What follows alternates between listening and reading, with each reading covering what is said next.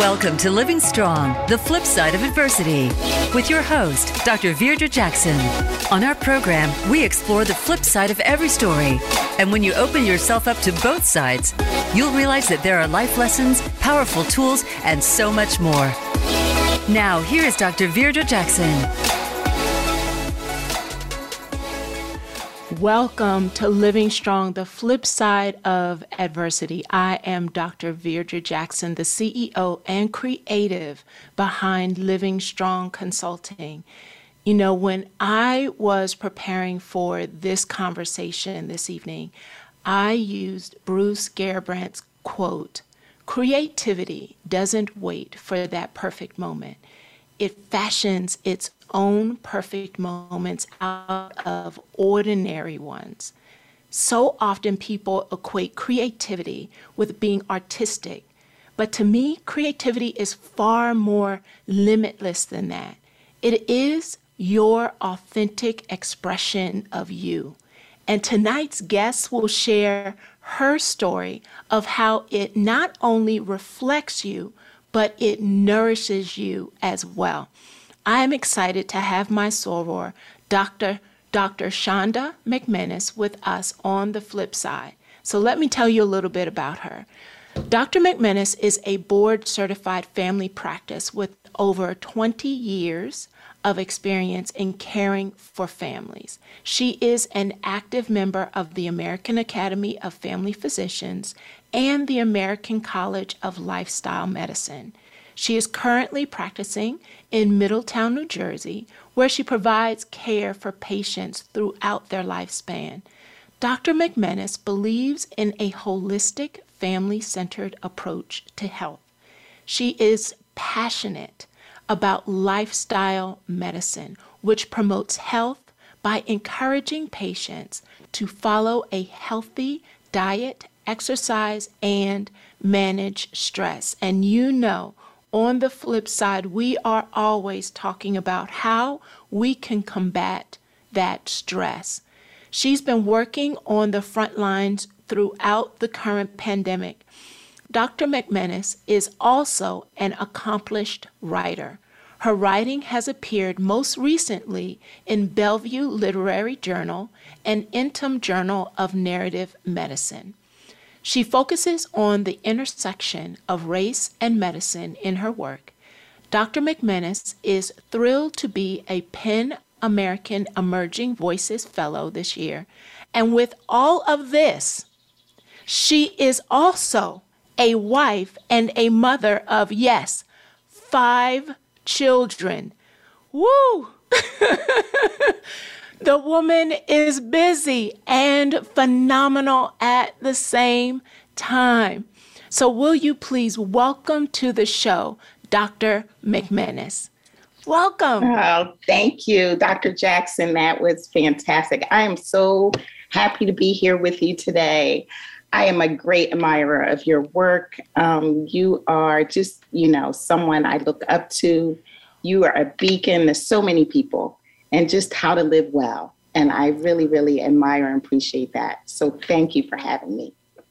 You know what, Soror? I so appreciate you and your voice and your message. And I know as we unpack creating room, space in our lives to be creative, I know your wisdom as we've had some wonderful conversations around that healing experience you are absolutely going to enlighten and inspire others this evening. And so I want to jump into our conversation. So I talked a little bit about how creativity is defined for me. I'd like to get your take on it. How do you define creativity? That's that's a really good question. For me, creativity is when you make something from your soul. So that can be anything.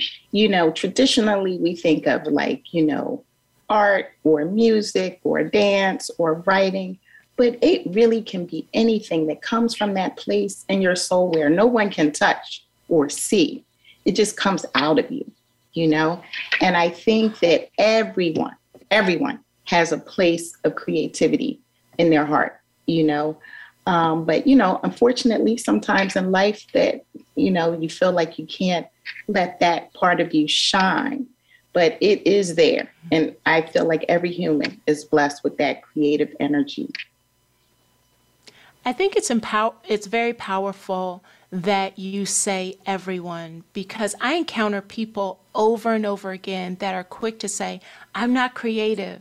And when we use your definition that it is that part of you that comes from your soul, if we are willing, as you're, I'm sure, going to talk about during the show, if we're willing to give ourselves space for our authentic, our soul to actually be exposed outside of whatever pain, whatever um, discomfort, whatever fear, whatever shame might be clouding it, people, more people, I think, would be able to say, you know what?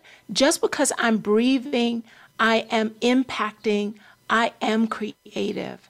So yes. powerful. Yes, you are absolutely so, right. As I think about your journey uh, as a medical doctor, and an author.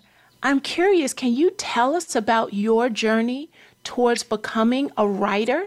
Like how how did we get here? Oh, that's that's the question. So I, you know, growing up, I always loved books. I love stories. I love reading, and those were my heroes. Um, those writers, Judy Blume, and you know, but as I grew older, I just felt like, well, I can't afford to to sit around and write books. I, you know, I, I need to do something more, you know, secure, more, you know. So when I went to college, I actually did major in English, but I took all my science um, requirements for medical school as electives because I just felt like I couldn't really commit to pursuing like a literary, um, you know, a literary life you know, so I kind of put that away. And I just kind of went on the track. I went to medical school and residency, and in there, I got married and had a family. And so the idea that I could write was far, far away from me, you know? And then a few years ago, I just kind of felt like, you know, there was something, something I was missing or something, something more, you know, not that I was unhappy, but there was just And I was driving down the busy street in my town and I saw a little sign on the lawn. It said community writing class. And it just sparked like, hey, why not now? Maybe just try. And it really was just for my, so it was once a week, an hour class for once a week that I made time for. And I was what I would call a casual writer. You know, I wrote little things for classes, a couple pages here, a couple pages there. Um, but it wasn't until January of 2020 that I said, you know, maybe maybe I could write a, a whole book. You know, let me let me let me. So I enrolled in a class. It was about 10 people, and the goal was we're going to help each other get a first draft of a book done. You know, so I had this fiction idea that I said, oh, let me let me play around, and all of a sudden, here I am in March, and the pandemic hit. And it really, really kind of made me pause and think about what is it that I want to say, that I need to say, that if if something happened to me, that I would have a regret that I didn't say it. And it was really um, kind of my story, my journey, um, a memoir that I've had in my heart since I was a teenager. And I just said, you know, it's it's now or never. So I, I put that novel project aside and I start work. I started work on a memoir, and it covers my growing up in North Philadelphia, and at the same time, you know, throughout my childhood, my mother fought cancer. So it's just that story of coming to age with that in the background, and also my parents loved both of them to death, but they had a lot of marital problems going on. And so it was really that story that I felt like this can't wait, you know?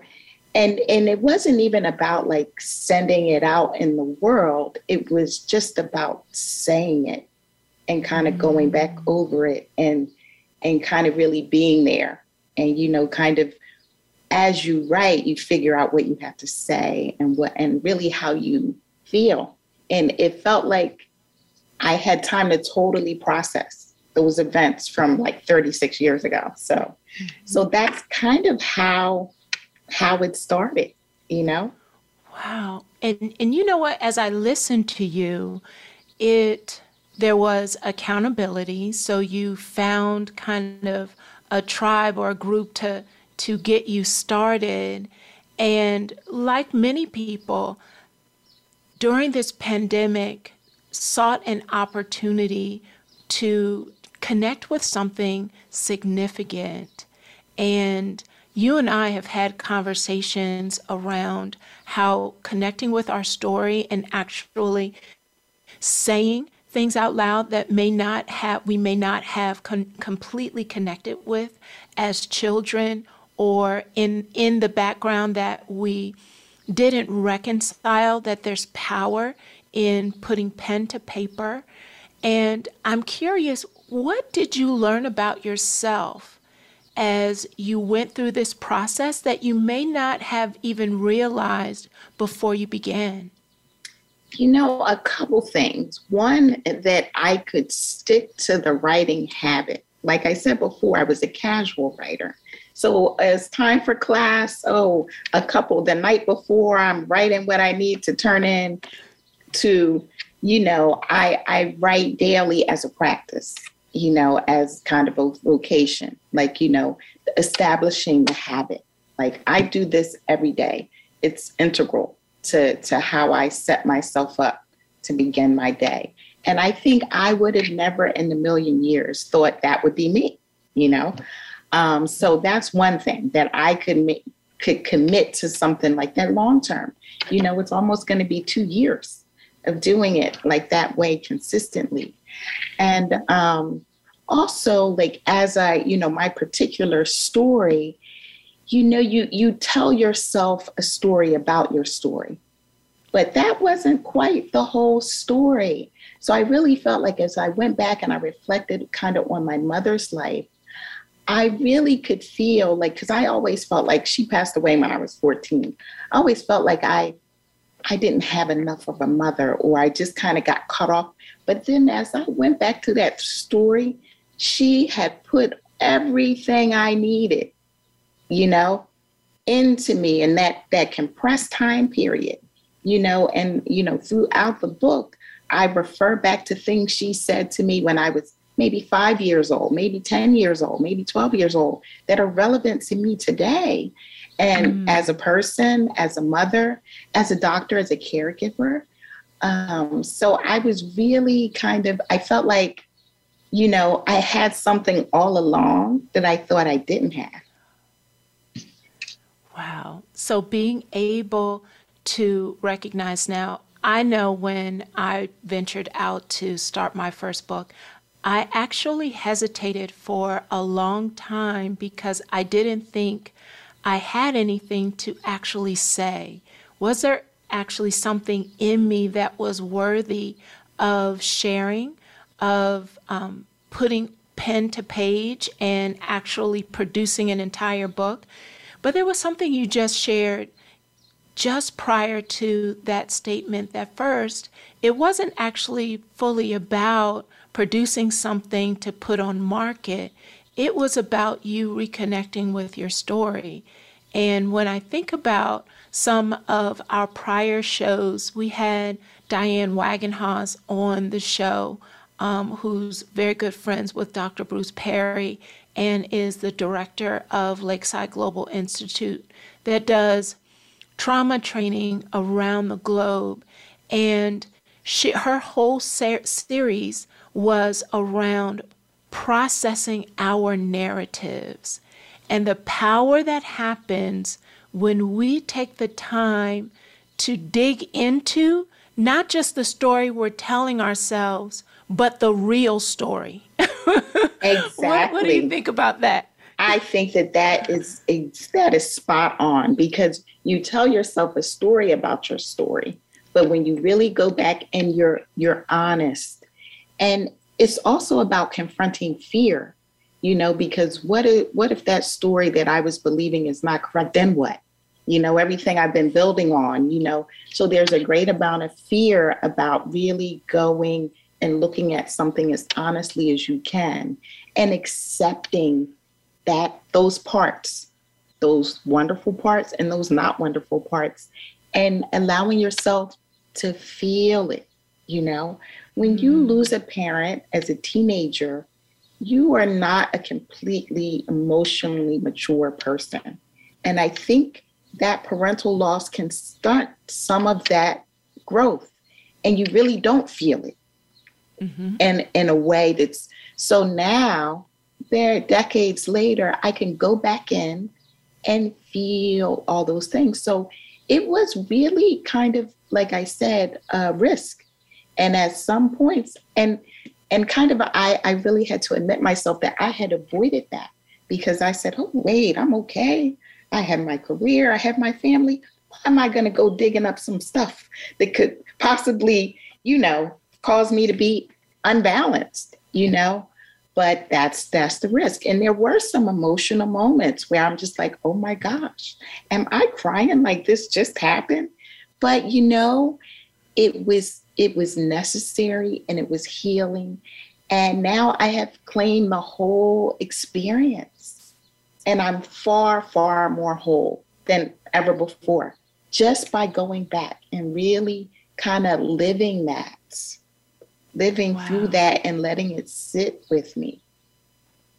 You know, when you said, I claim that whole story, that just gripped me because I think of so many people who are either living out of a fractured story or they are stuck in one part of a story and haven't been able to move forward.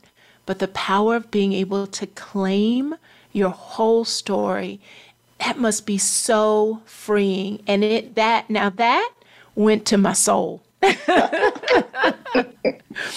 As we get ready to take a short break, we're going to take a commercial break uh, and thinking about, you know, it's hard to improve when you have no one but yourself to follow. And as Dr. McManus just shared with us, how she created or connected with the community in order to grow as a writer, Living Strong Consulting provides every month free growth webinar. It's the first Tuesday of every month. And this Tuesday coming up, November 2nd, we're actually exploring the law of modeling. The challenge of being able to identify the individual that will support you, mentor you. And I ask you, do you know how to pick a mentor? Do you know the difference between a mentor and a coach? These are just some of the questions that we will answer on November 2nd. It's every first Tuesday at 7 p.m. Eastern Standard Time.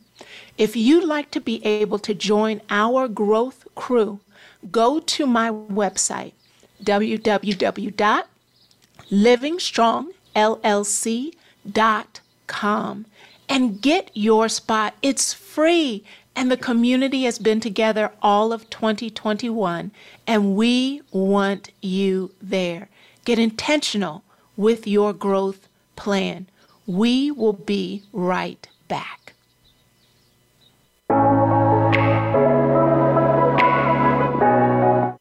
Become our friend on Facebook. Post your thoughts about our shows and network on our timeline. Visit facebook.com forward slash voice America. The first challenge in growth is leading yourself. But what do you do when you have led you as far as you can take you? Now what? Do you know how to pick a good mentor? Do you know what to do with the relationship once you find a good mentor? Do you know the difference between a coach and a mentor? These are all questions we answer and develop strategies for in the law of the model. When we live this law, we are able to show others the way to be empowered and expand their capacity.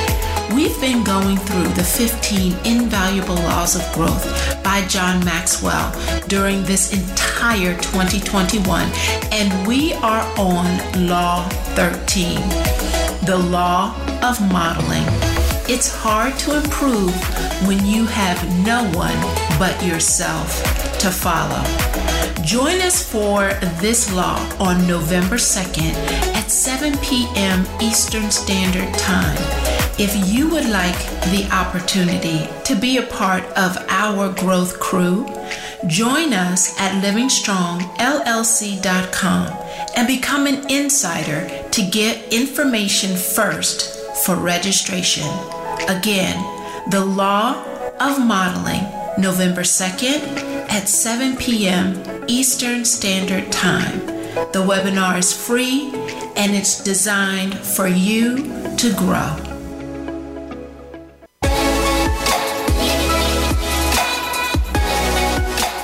This is Living Strong, the flip side of adversity with Dr. Virdra Jackson. To reach the live show today, call into 1 888 346 9141. That's 1 888 346 9141. You may also send an email to info at livingstrongllc.com. Now, back to Living Strong, the flip side of adversity.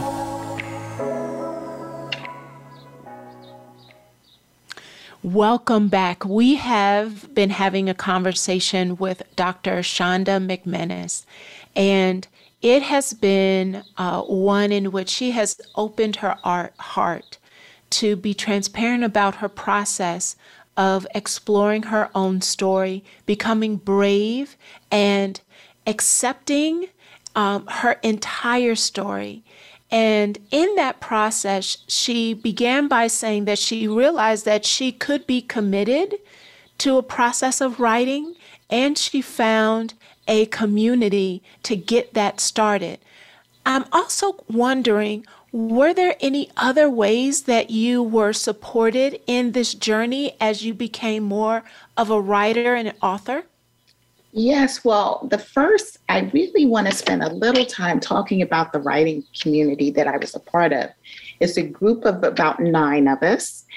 And really, we just, we check in with each other on Slack every day. We're saying, how's it going? We meet twice a month. And that has really uh, incubated. It's actually called the, the novel incubator.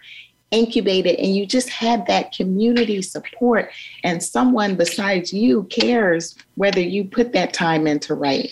And so I really would underline whatever creative thing you might be thinking about, find some like minded people just you know if it's knitting if it's cooking if it's doing hair just a couple people in your community and your tribe can really just inject you with like you know excitement and also they pull you along oh i'm stuck at this part or i really don't know or i feel like why am i even doing this and someone will come along and say no you you know and that really really makes all the difference in the world i can tell you Absolutely. So, Dr. McManus, we have a question from Crystal Manis. Um, and I, you may have started to answer it, but hers is really specific where she says, Where can I find a community to help me get my first draft done? I'm more than three fourths of the way done to my first book.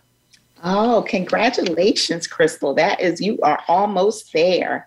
Well, I would start local. Start where you are. Start looking around to see what is right around you because there are writers in every community. You know, if you're nearby a city or kind of a good sized town, there will be a community. Um, and also, there are a lot of writers on Twitter. Okay, Twitter has a whole sub community full of writers, you know, definitely. Um, your local um, colleges also, if they have master's programs, sometimes they have side writing groups. And then there's always online. You know, because it was the pandemic, my writing group was online. Even though we we we are in the same community, we couldn't meet. And it was just as strong on Zoom. So if there's nothing local, widen that net to online. There are plenty of things that are accessible and not too expensive that you can really get that. Um, also, Facebook has binder groups um, for writers. So if you check that out too, that is also like an accountability group. You can also find beta readers, like readers of your first draft, in those Facebook binder groups. So I hope that helps or gives you somewhere to start, Crystal. I hope you had a pen ready, Crystal. she just gave at least 10 nuggets. I don't think they were ready. that was amazing. I had no idea that there were writing writing groups on Twitter. That is amazing. So I want to shift gears just slightly. Sure. And let's talk a little bit more about your process of moving out and creating space. There are so many people right now. Uh, I know that I coach individuals, and so many clients are talking about how they're so pressed for time, how they are feeling overwhelmed, stressed out. Uh, and so I'm curious why do you think it's so important to make room to be creative or to create, even in such a time as stressful as this? Okay, that is a that's a great question because you would think it's in the middle of the pandemic, and for the first two to three months of the pandemic, I was working alone in an office just to reduce the exposure, seeing patients suspected of COVID. I just did that. That's the only, and so that was that was kind of stressful. Okay, and I had um, I still had three school age children at home, um, in dealing with that online, and you know just the toilet paper hunt that was going on and you can only buy so much chicken and i'm like i got five people i need more than one pack of chicken. So all that's going on yes. you know? So so i really had to find that space. So these are some ways that i found it. One getting up for everybody else now that just kind of that time that time between five and six guess what nothing is going on you know and that means the night before i have to go to bed so that means streaming, Netflix, you know, like so. So I would tell people to be honest about how you're spending your time. Like really, like just for a week, write down what you do. What honest, be honest. No one else is going to see it but you. Okay.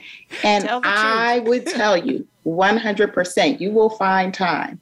And also, you know, it doesn't have to be a big two hour period. Some days I had 15 minutes. And I said, well, I'm going to sit at the desk for 15 minutes, you know, and I'm just going to be account. And then the rest of the time when I'm in the shower, I'm thinking about that part of that sentence I was thinking about, you know, but, but I train my brain that every day we go there for some amount of time.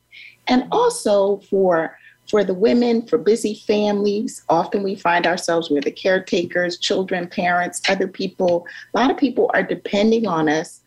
Um, but sometimes those dependents have to learn to respect your time. And I will tell wait, you. Wait, excuse so, me, excuse me.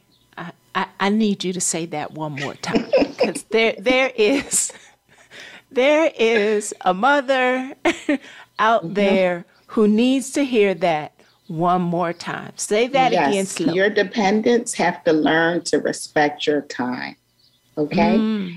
And I taught my dependents and my husband and everyone how to respect the time by taking it. They saw me at that desk and and listen, I didn't have my own office in my house. I was in that family room. And you know, mom, where's my where's hey, can we and I just I didn't talk to them. I just they and and and it took some training, but eventually, when they see me sitting at that desk, they don't talk to me, or you know, unless it's an emergency, and there's never really, really, really an emergency. They just get used to always having access, and so you just have to train them that. And and when they see that you respect the time, right? Mm-hmm. This is mm. important to mm-hmm. you then that they they get that and also I would have to say giving myself that creative space made me a better mother, a better wife, a better doctor. It fed my soul in a way that I felt like I was flowering. So when they see that, mm. Then that's even more, they're even more in line with the training to, to respect the time, you know? They end up seeing the benefit in the end. Was there any guilt? I, I hear oftentimes when I am working with women's groups uh, out in the community or or even when I'm coaching. Yeah. There's the this whole conversation around but I feel so guilty that because they need me. Was there guilt that you had to manage or navigate? You know, and maybe it's where I am. Um, like as a mother, I have five children. My youngest is 13 and my oldest is 27. So I've been a mom for for some time. And I think, and for young mothers and mothers just getting started, if you just step back and thought of all the things that you do for your child and your family all the time and really, really accounted that, there should be no guilt. You know, I think about the hours on the soccer field, the hours at the dance studio, the driving back and forth, the going shopping, the keeping the food, they're buying the clothes, the, the, the, the, on and on and on, being available for homework and everything else. You you give, I would say, most mothers here and within the sound of my voice have given a thousand percent. Okay, you can take one percent of yourself. Powerful. So I think you began to unpack this a little bit, but I'd like us to revisit it and look sure. at it even closer. So, how do you think the power of creativity to nourish your work as a medical doctor, how does it also connect to the healing experience? That's really interesting. Um, you know, before I talked about claiming my whole story, right? So, in doing that, that was healing for me. So, I myself was healed by doing that. So, now when I go into situations where I found myself when I was talking to patients, I just felt more connected to them with their story. Like I was I was hearing and I was accessible in a way you know, like claiming your own suffering, your own pain, your own hardship, and being in tune to that opens you to be able to receive what other people have from that end instead of having a little barrier. You know, you you can fully engage and you can come really close to people in a way that you don't have fear, right? Because you know you you've come back from that you know so i really felt like it it made me a better listener you know mm. and and and during this pandemic i mean there's always some of it but i've seen a, a big increase in grief and anxiety and just just hurt and t- turmoil it's been really hard on people i'm sure you know i've had people come in confess confessing to you know increased alcohol use or breakdown in their relationships, or people have suffered loss of loved ones or jobs. And just, I felt like I was more present and more able to engage with people there and open myself up to fully listening and not trying to hurry them out of the office with a prescription for something or other, just really listening and giving them that space. You know, my nurses joke, oh, we always can tell when you're working because there's tissues all around this room. but but I, crying but, is cleansing. Yeah, yeah, and I re- and I really felt like you know I could I could go further with my patients into their pain and not fear that if I got too close to the pain, I might I might start thinking about my own pain and have a breakdown in this room. And I got like 20 more people to see today. So that's what wow. it did for me. You just picked up a conversation that I had that earlier this week um, with clients who are actually going into homes during this period to uh, do home visiting, to work with parents, to work in the community. And one of the things that we discussed is if you're afraid of being triggered by your client or your patient or the family you're serving, then you can never fully be present in the moment because as soon as you think or you even feel the sensation of that trigger arising, you're going to shut down and retreat, whether you recognize it or not, and come out of that more exhausted because you were battling the trigger during that whole experience versus having dealt with why does that sound, that emotion, that comment, that grief, that experience, why does that bring those emotions, those sensations, that response up for me. Get clear and claim your story. I, am right. writing that. I'm going to tweet that. Somebody yes. who is out there right now, tweet it right now.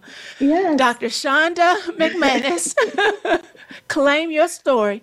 Yeah. But once we claim our story, triggers don't have the same power.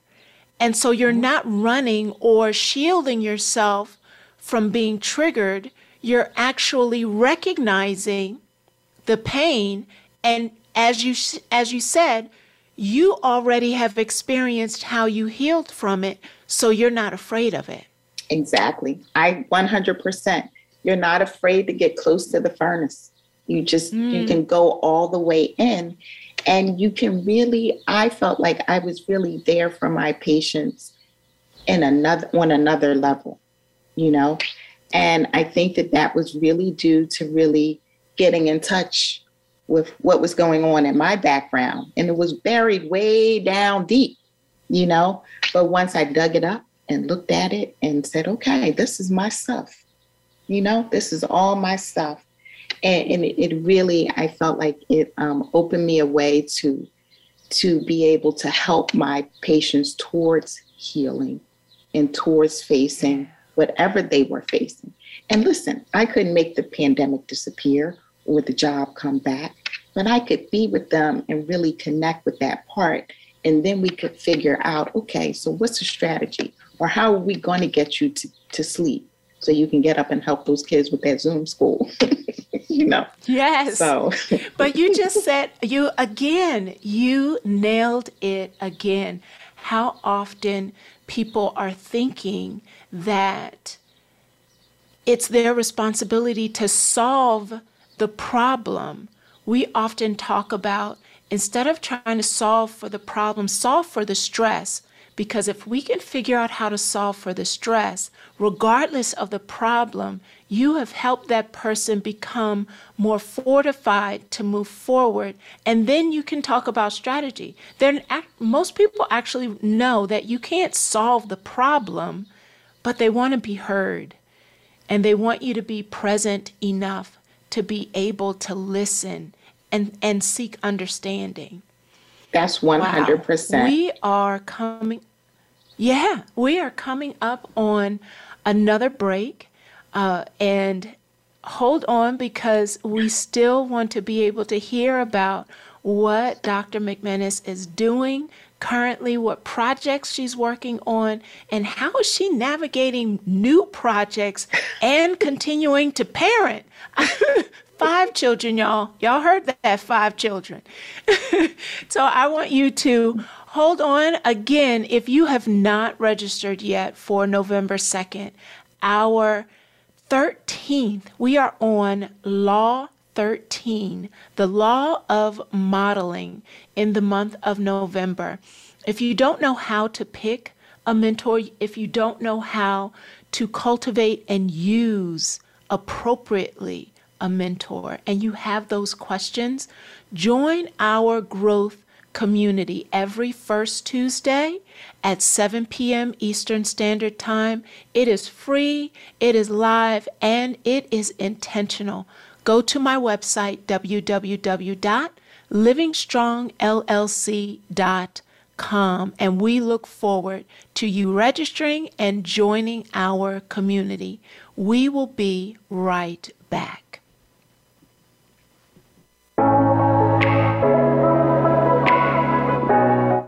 Become our friend on Facebook. Post your thoughts about our shows and network on our timeline. Visit facebook.com forward slash voice America.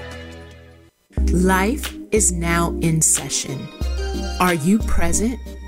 We don't get a dress rehearsal in life, so why not grab every moment you can to grow? Join me every first Tuesday at 7 p.m. Eastern and 4 p.m. Pacific for our live webinars. We're creating a growth plan and unpacking the 15 invaluable laws of growth by John Maxwell. Instead of waiting for growth to just happen by accident, let's get intentional about creating a growth plan for you. Let's do it together. Log in to www.livingstrongllc.com and grab your spot for First Tuesdays at 7 p.m. Eastern and 4 Pacific. And let's grow together. It's your time.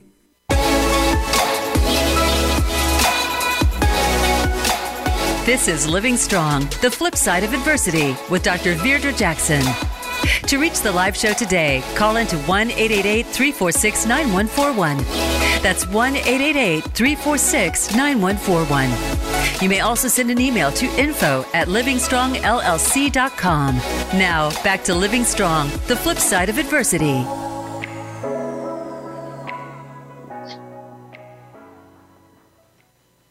Welcome back. We are having a conversation that is uh, powerful, insightful, encouraging,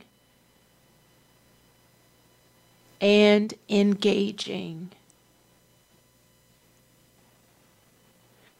We want to be able to unpack how Dr. McManus has been able to balance not only her medical career, but her writing career. And so balancing uh, your medical career and your new projects as a parent.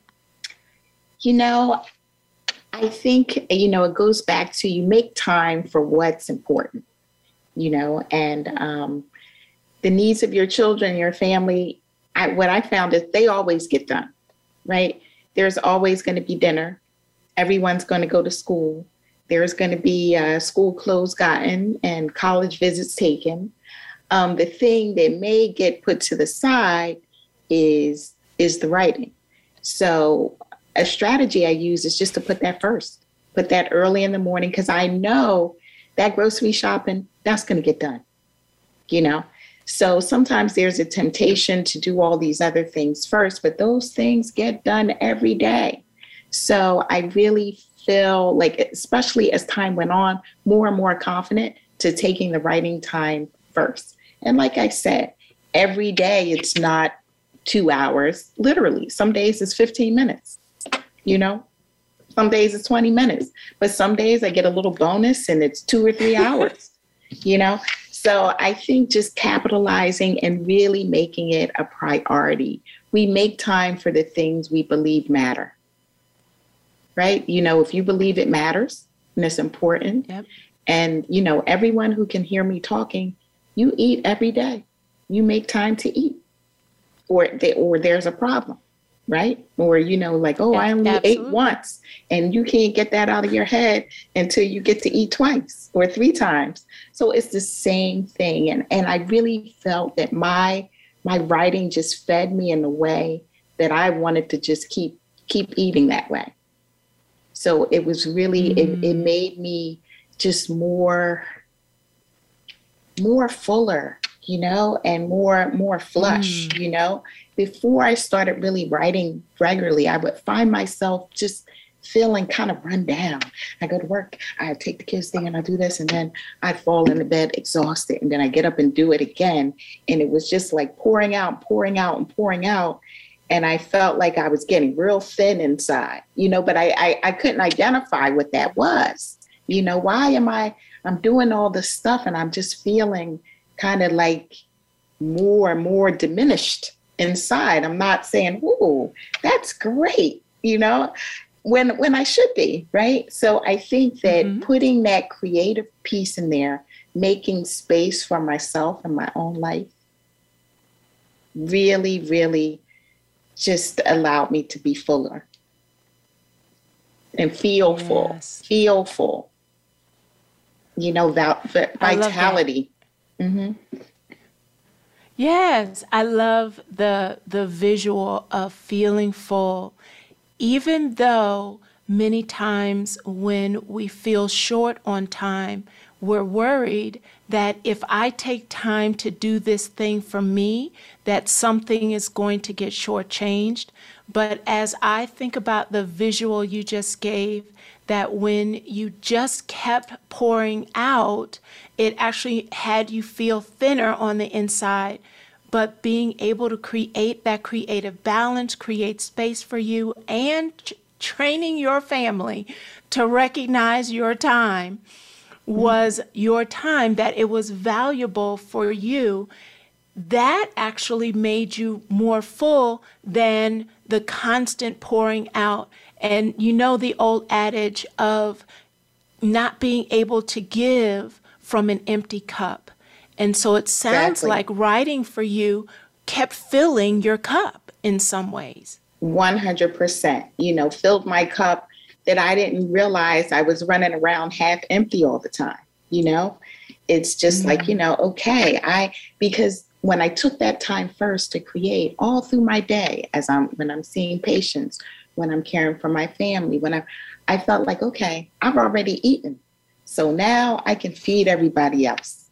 I can feed everybody else because I'm not standing around hungry, you know? And so I really, really, you know, kind of could feel that in action. It's 100% true.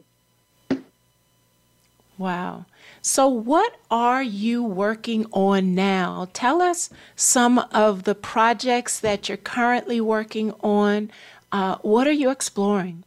Okay, so the memoir that I worked on uh, through 2020 and revised this year, right now, it is out on what we call Query.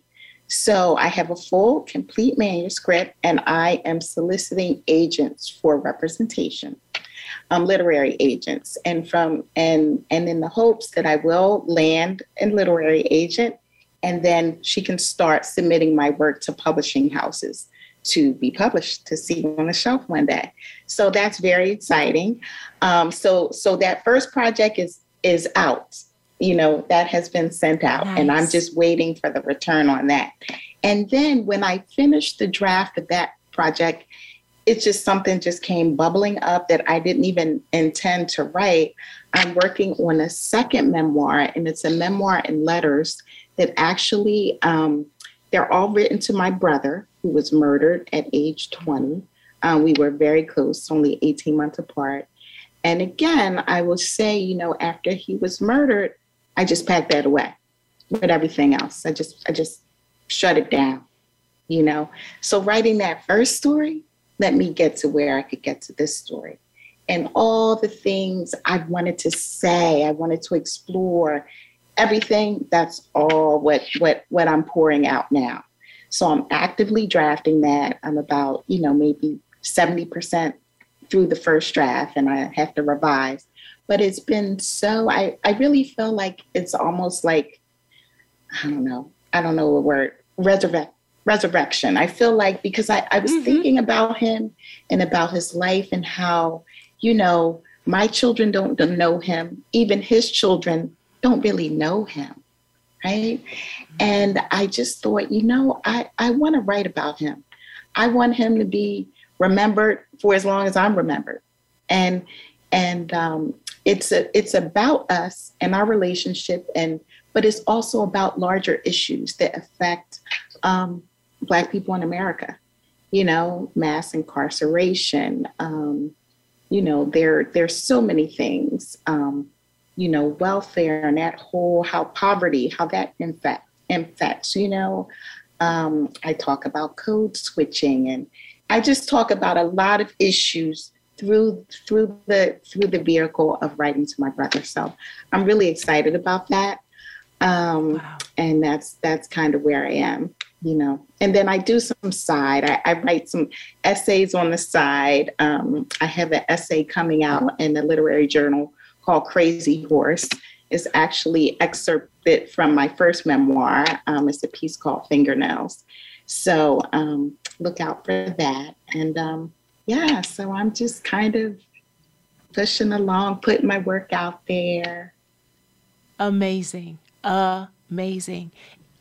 So I want you to imagine someone who is listening who has been afraid to get started. They're uncertain and they're feeling overwhelmed in the season we're in. What would be some closing advice or nuggets you would give that person who's listening who who's afraid? Who's afraid? When you first commit to the time, commit to sit down and write and not the results. Just sit down and write. And when you are writing, think no one's going to read what you've written but yourself. It's only you're writing for an audience of one. So that helps you not to censor and just keep going in that vein till you get to the end because you really don't know what you have until you put it all out there. So let yourself be unfettered and just be free. You're only going to look at that paper, just you. And and that that gave me a lot a lot of freedom when I was writing um, my memoir, you know, because you're not saying, you know, how good is it or what's this person going to think if I write this? No. You're you're totally free in this little bubble you create for yourself, for your eyes only. You can work all that out through revision later. Wonderful. You know, I think about how you have walked us through connecting with ourselves, getting clear on our story, and not being afraid to go in and actually process our own narrative so that we can be free, and how that then fills us up so that we can show up full for others. And the intentional nuggets that you were able to share on how you make a commitment and you have taught others to respect your time and how as you now are doing multiple projects that create for an audience of one initially all the way through and don't get distracted by, will this be good enough? The story is yours. Yes. Dr. McManus, this has been amazing. amazing. I want, as we get ready to close out, can you tell people how can they find you? Okay, so Dr. Jackson, thank you. I love this conversation. I could talk to you for another hour. Look for me on Twitter at Shanda MD. I'm there. I post about my writing journey. I will link to articles, pieces. Um, that's the best way to kind of check out what's going on and be encouraged and um, you know open up yourself to creativity. You will you won't be sorry and you will be full at the end of it. There you have it. You will not be sorry and you will be full in the end. That has been another conversation on the flip side of adversity. Thank you for listening in, and we look forward to you coming back next week as we continue another conversation on how to live strong on the flip side of adversity. Have a good one.